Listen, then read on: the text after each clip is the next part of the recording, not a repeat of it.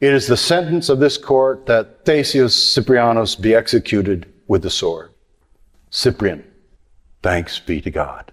Lutheran Church Missouri Synod President Pastor Matt Harrison speaking at this year's Issues Etc. Making the Case conference. So, I would rather lay down on this spot and have my head chopped off than give up the Word of God. But with that strong, biblically informed conscience, I shall face my day and age. You shall face this day and age. We will confess Christ no matter what we face, and we will bear witness to a better way in Jesus, come what may. Amen. You can watch and listen to Pastor Matt Harrison making the case for the Lutheran option from the 2023 Making the Case conference for a $300 gift by Labor Day. You can access an on demand video stream or download a podcast of the entire conference. Order today at issuesetc.org.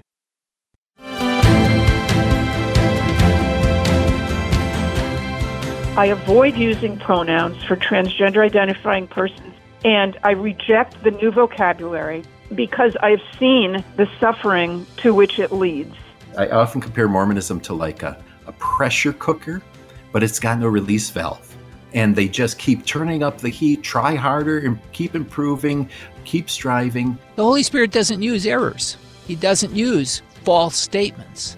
And confidence in certain false statements might actually land you in hell instead of in heaven. Our greatest problem is not suffering, it's suffering and dying without Christ. Higher Things attendees receiving free copies of Objections Overruled, Love Issues, etc.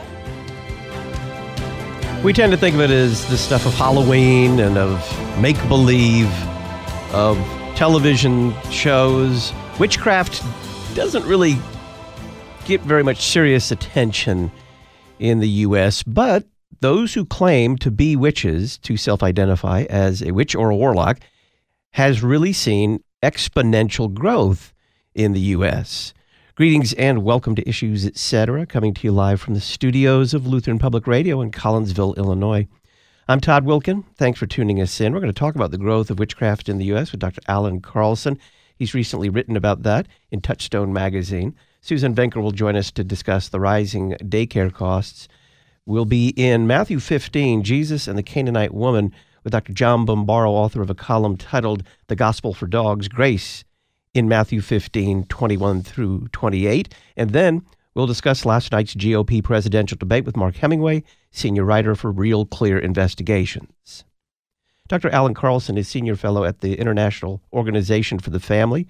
He's author of numerous books, including his latest, Family Cycles Strength, Decline, and Renewal in American Domestic Life, and a recent column for Touchstone magazine titled Toil and Trouble A Brief Account of the Occult at the End of Western Civilization. Dr. Carlson, welcome back. Good to be with you. What do the numbers tell us about the rise of self identified witches? Well, it's kind of surprising, but on the other hand, maybe what we'd expect these days. In the 1990s, uh, census data and other reliable surveys showed about 8,000 people, mostly women, but not exclusively so, identifying as witches. I am a witch.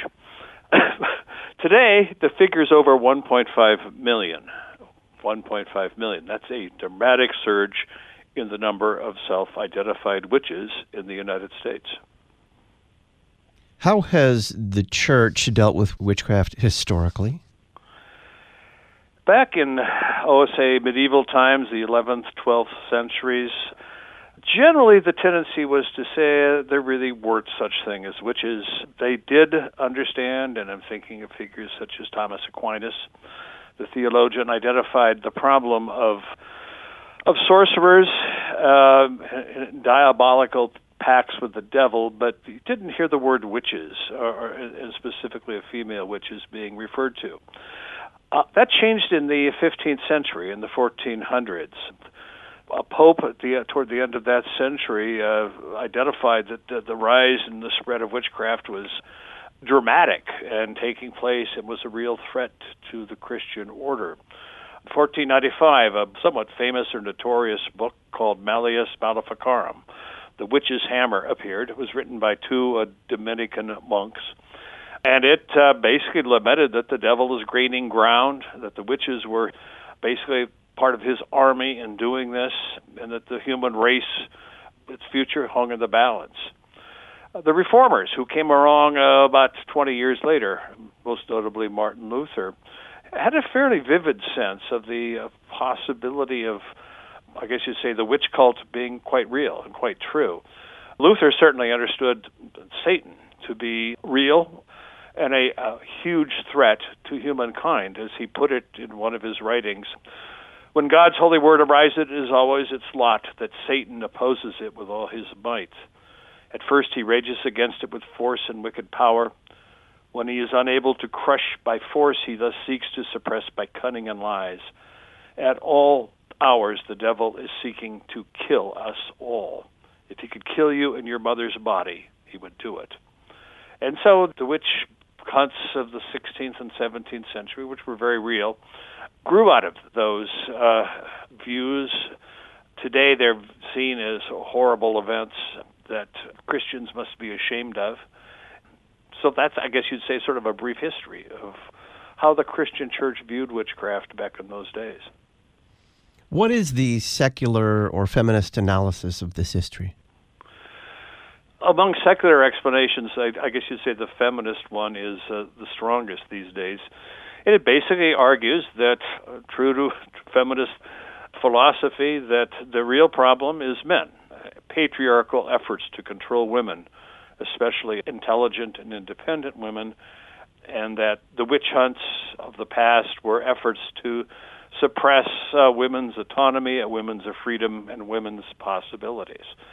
But there have been other secular efforts to explain it. Um, one view was by the anthropologist Margaret Murray, the witch cult of Western Europe, saw witchcraft as very real, as the remnant of an old, old religion in Europe predating Christianity, which survived among the simple people, among peasants, and so on, really until the 16th century.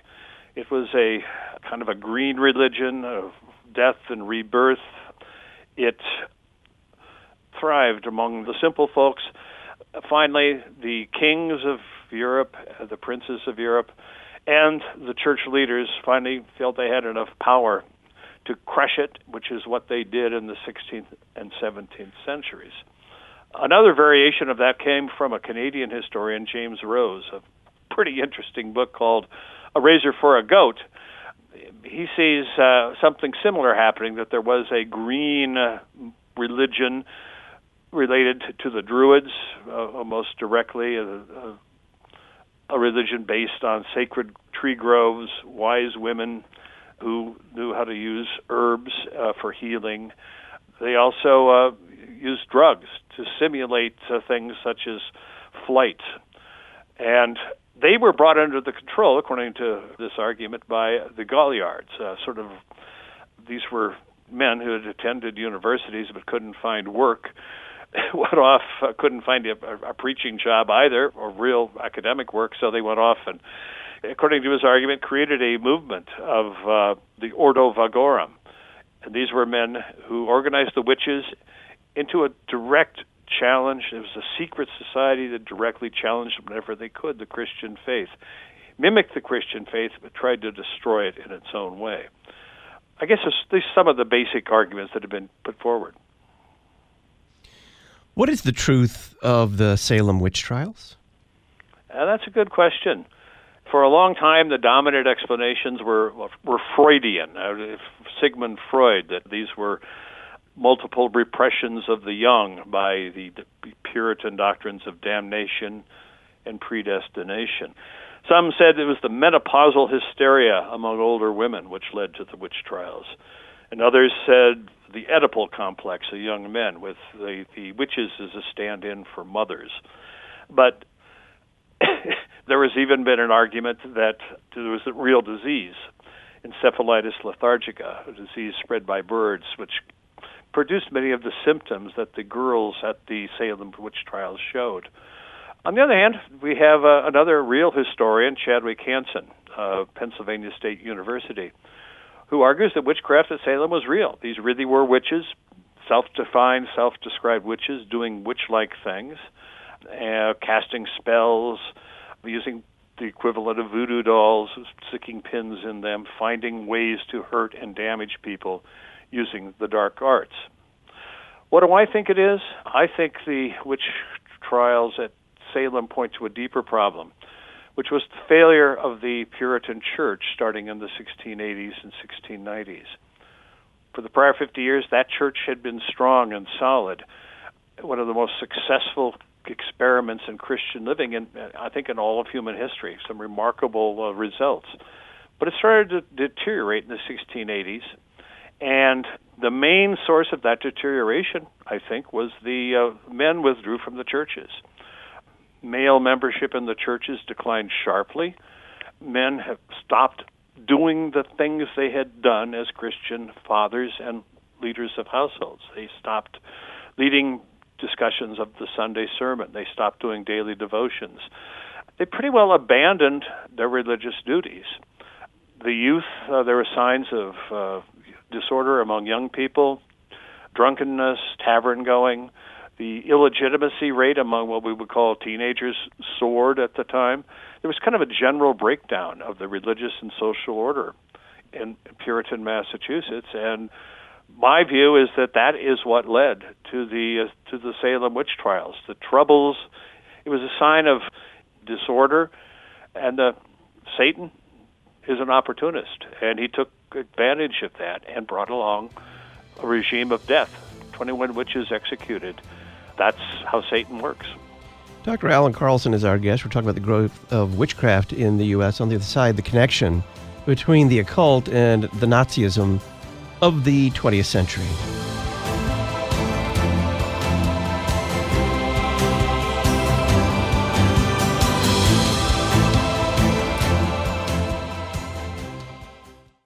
Was the reformer Martin Luther innovating or in error when he added the word alone to Romans 3:28, for we hold that one is justified by faith alone apart from works of the law? Find out in Pastor Will Weedon's column in the latest Issues Etc. journal. In the Wittenberg Trail feature, Dr. Donna Harrison details her journey to confessional Lutheranism from Catholicism, Scientism, mysticism, and evangelicalism. The free online Issues Etc. journal. Just click the red journal subscription button at issuesetc.org. Our Christian faith is under constant attack, and we must be proactive in keeping our children in the church. At Faith Lutheran School in Plano, Texas, we believe that an education rooted in God's Word is one that stands against the very gates of hell. Nothing in this world is more important. Offering a rigorous classical Lutheran education, we provide in person and live online remote learning opportunities for preschool through grade 12. To learn more, visit flsplano.org. flsplano.org. Defending the faith, teaching the truth. You're listening to Issues, etc. Not everyone is comfortable with new technology. Dial A Podcast gives all generations of your congregation an easy way to hear your sermons, or even devotionals and Bible studies. Once you've completed a simple one time setup, we take care of the rest. All your congregants have to do is dial the number from any phone to listen to your latest podcast, all at no additional cost to them. Dial A Podcast. Extend the reach of your sermons. Get started at dialapodcast.com now. Confessional Lutherans are invited to rent a four bedroom, three bathroom Table Rock lakefront home in the Ozarks. Table Rock Lake is a premier lake in the heart of the Ozarks for boating, water sports, and fishing. This log cabin style rental sleeps 12 and is 30 minutes from Branson and 20 minutes from Silver Dollar City. Learn more by calling Swanson Estates 713 855 2681. Be sure to mention Issues Etc. 713 855 2681.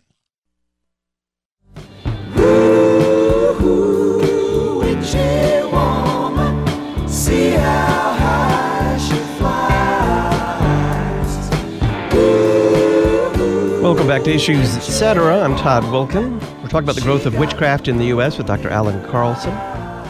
Dr. Carlson, what's the connection between the occult and the Nazism of the 20th century? Uh, well, that gets into a very fascinating but rarely told story. And here again, I'm not relying on what we'll call uh, you know, crazy people on strange websites uh, with with fascination with Nazi UFOs and things like that. These are real historians have looked at this. They just haven't been paid attention to. Specifically, Nicholas Goodrick Clarke, an English historian of the University of Exeter, wrote a fine book called The Occult Roots of Nazism. And in the United States here, David Luhrssen, Hammer of the Gods, which was his doctoral dissertation at the University of Wisconsin. I mean, these are not strange sources. But what they show is that the National Socialist German Workers' Party, what we now know as the Nazis, had its roots, strong roots, in the Thule Society of Munich. That's T H U L E. It grew out of the late 19th century philosophy of Madame Blavatsky. It was called Theosophy. It included Tibetan mysticism, along with occult practices already found in, I guess you'd say, in the dark shadows of Europe. And Theosophy absorbed German racialism and anti Semitism in the 1890s, was reborn as something called Ariosophy, a lot of words. But what it meant was that the occult moved directly into German politics, and most especially through the Thule Society. Adolf Hitler was not a full member of the society. Uh, he was kind of a low-born fellow. The Thule Society was aristocrats, it was generals, it was uh, mayors of the great cities of Austria and Germany. And Hitler just was kind of a low-life corporal coming out of World War One. But almost all the other leaders of the National Socialist movement were Thule members.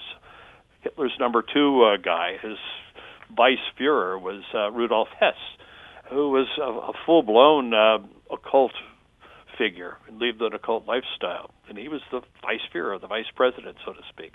Hans Frank, governor general of occupied Poland. Alfred Rosenberg, the philosopher behind Nazism, who saw Nazism as creating a, out of a new life, a new human type. So all the crazy stuff was there. And these were the people who masterminded the Holocaust. And they also created a war, which you know, the Holocaust claimed maybe 10 million victims, mostly Jews, but others as well. And another 40 million died in the war in Europe. If Luther was right, and that Satan is seeking to kill us all, my view, uh, we see a very successful effort by Satan to use the National Socialist movement for the ends that Satan pursues, which is death. Where do we see these occult manifestations being mainstreamed today? Well, one that's uh, one episode that's just been right out in the open that's gotten some attention comes down in Texas, where the Satanic Temple an IRS recognized religion, uh, is now using the Religious Freedom Restoration Act to demand exemption from abortion restrictions. This is a group that practices an abortion ritual in which a woman, to affirm her autonomy, undergoes an abortion among her co believers, gains fetal blood, and things happen with that blood that you really don't want to hear about. Life is exchanged for death a basic satanic goal. Another episode that happened, this again, uh, the piece you're talking about was written a year ago for the Touchstone Conference. And uh, at that time, President Joe Biden had just appointed Dr. Demetre Daskalakis as the White House National Monkeypox Response Deputy Coordinator. And he's a medical doctor. He's also a full blown occultist, a warlock, runs a society and a goth gym in New York City built on the ruins of a church, and displays on his body as well as on his uh, social media posts uh, pentagrams, including one showing you know, Christ pinned to the pentagram. Again, these things have always been around and sort of in the dark corners of, of the human experience, but they're coming out quite publicly and quite openly today. That's what's new. You say that Satan is an opportunist. What do you mean? He takes advantage of failures, and specifically of Christian failures. I mentioned the experience in Puritan New England, where, in a sense, the fathers, the husbands, the fathers, the men abandoned their duties by and large because they were hard and it was far easier not to bother with them. And Satan moved in. I don't think he directly, Satan my little simple lay theology of Satanism and evil is that he doesn't directly attack the Christian church or individual Christians. He takes advantages of Christian failures. And we're fallen figures. We fail a lot. Well, every day we fail in some ways. But when that failure becomes too great, the opportunities are there, and I think, I guess that's how I would explain it. What is the surest protection against the attacks of the diabolical? Well, I think it's uh, when Christians do what they're supposed to do. As you would know from prior conversations and so on, I'm a great believer in the restoration of a strong Christian family system. And I think that is the way in which Christians can defeat the diabolical. What do I mean by that? Well, I mean true homecomings, resting on men and women in marriages, lifelong marriages, with distinctive responsibilities as men and women, and as fathers, as mothers, bound again in marital unions that to build strong Christian homes. That I think is the best way that we can build barriers against the diabolical forces. Dr. Allan Carlson is Senior Fellow at the International Organization for the Family, author of numerous books, including his latest Family Cycles Strength, Decline, and Renewal in American Domestic Life, and a recent column for Touchstone magazine titled Toil and Trouble A Brief Account of the Occult at the End of Western Civilization. You'll find a link to this column and to Family Cycles at issuesetc.org. Click Talk on Demand Archives. Dr. Carlson, thank you. You're welcome. Suzanne Venker joins us next to talk about rising daycare costs and a very simple, not easy, but a very simple solution.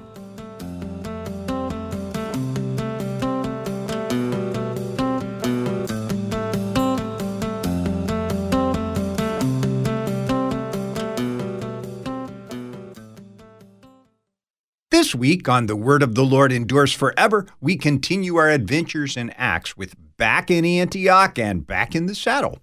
Timothy joins Paul and Silas. The gospel comes to Philippi. Paul and Silas in jail. And Believe on the Lord Jesus Christ. Join me, Pastor Will Weedon, for The Word of the Lord Endures Forever, your daily 15 minute verse by verse Bible study on demand. Listen at thewordendures.org or your favorite podcast provider. How do the global flood, circumcision, and the Israelites wandering in the wilderness foreshadow the baptismal flood in Christ? Find out in the Issues Etc. book of the month for August, The Baptismal River, Studying the Sacrament Throughout Scripture. This new Bible study is published by Concordia Publishing House. Their phone number 1-800-325-3040 or find out more about the baptismal river at issuesetc.org. The baptismal river studying the sacrament throughout Scripture. Job saw the city as a wasteland, as if devoid of God, witnessing injustice to the poor by the corrupt, lawlessness of criminals, trafficking of children, blatant immorality, thinking God could not see wicked deeds done in the dark of night. Yet God never abandoned Job, nor his city, groaning for mercy. God is working through the living Redeemer, hands etched with salvation, pointing to the resurrection to come. Join us at lcms.org slash city mission to seek peace and shine the light in the city. Mount Zion Lutheran Church in Greenfield, Wisconsin is a congregation of those gathered by the Spirit of the Lord around His saving word and sacraments. At the center of our life together is the divine service of the risen Jesus, the Lamb of God who was slain, who takes away the sin of the world. If you are in the Milwaukee area, we invite you to share with us in our Lord's gifts of forgiveness and new life. Services are on Saturdays at 5 p.m. and Sundays at 9 a.m. For more information, visit our website at mountziongreenfield.org. Spiritual and religious. You're listening to Issues Etc. Thanks to the following congregations for standing with us by becoming an Issues Etc. congregational sponsor Concordia Lutheran, Jackson, Tennessee, Good Shepherd Lutheran, Sherman, Illinois, Emmanuel Lutheran, Eagle, Nebraska, Messiah Lutheran, Danville, California, Our Savior Lutheran, North Royalton, Ohio, Redeemer Lutheran, Lincoln, Nebraska, St. John Lutheran, Napoleon, Ohio, St. Paul Lutheran, Milford Center, Ohio, Trinity Lutheran, Milwaukee, Wisconsin, and Zion Lutheran, St. Charles, Missouri. Find out how your confessional Lutheran church can support this worldwide outreach by including Issues Etc. in your mission or advertising budget. Just go to issuesetc.org, click Support Donate, and print a one page flyer. When your congregation becomes an Issues Etc. sponsor, we'll publicize your church on the podcast, at our website, and in the Issues Etc. journal.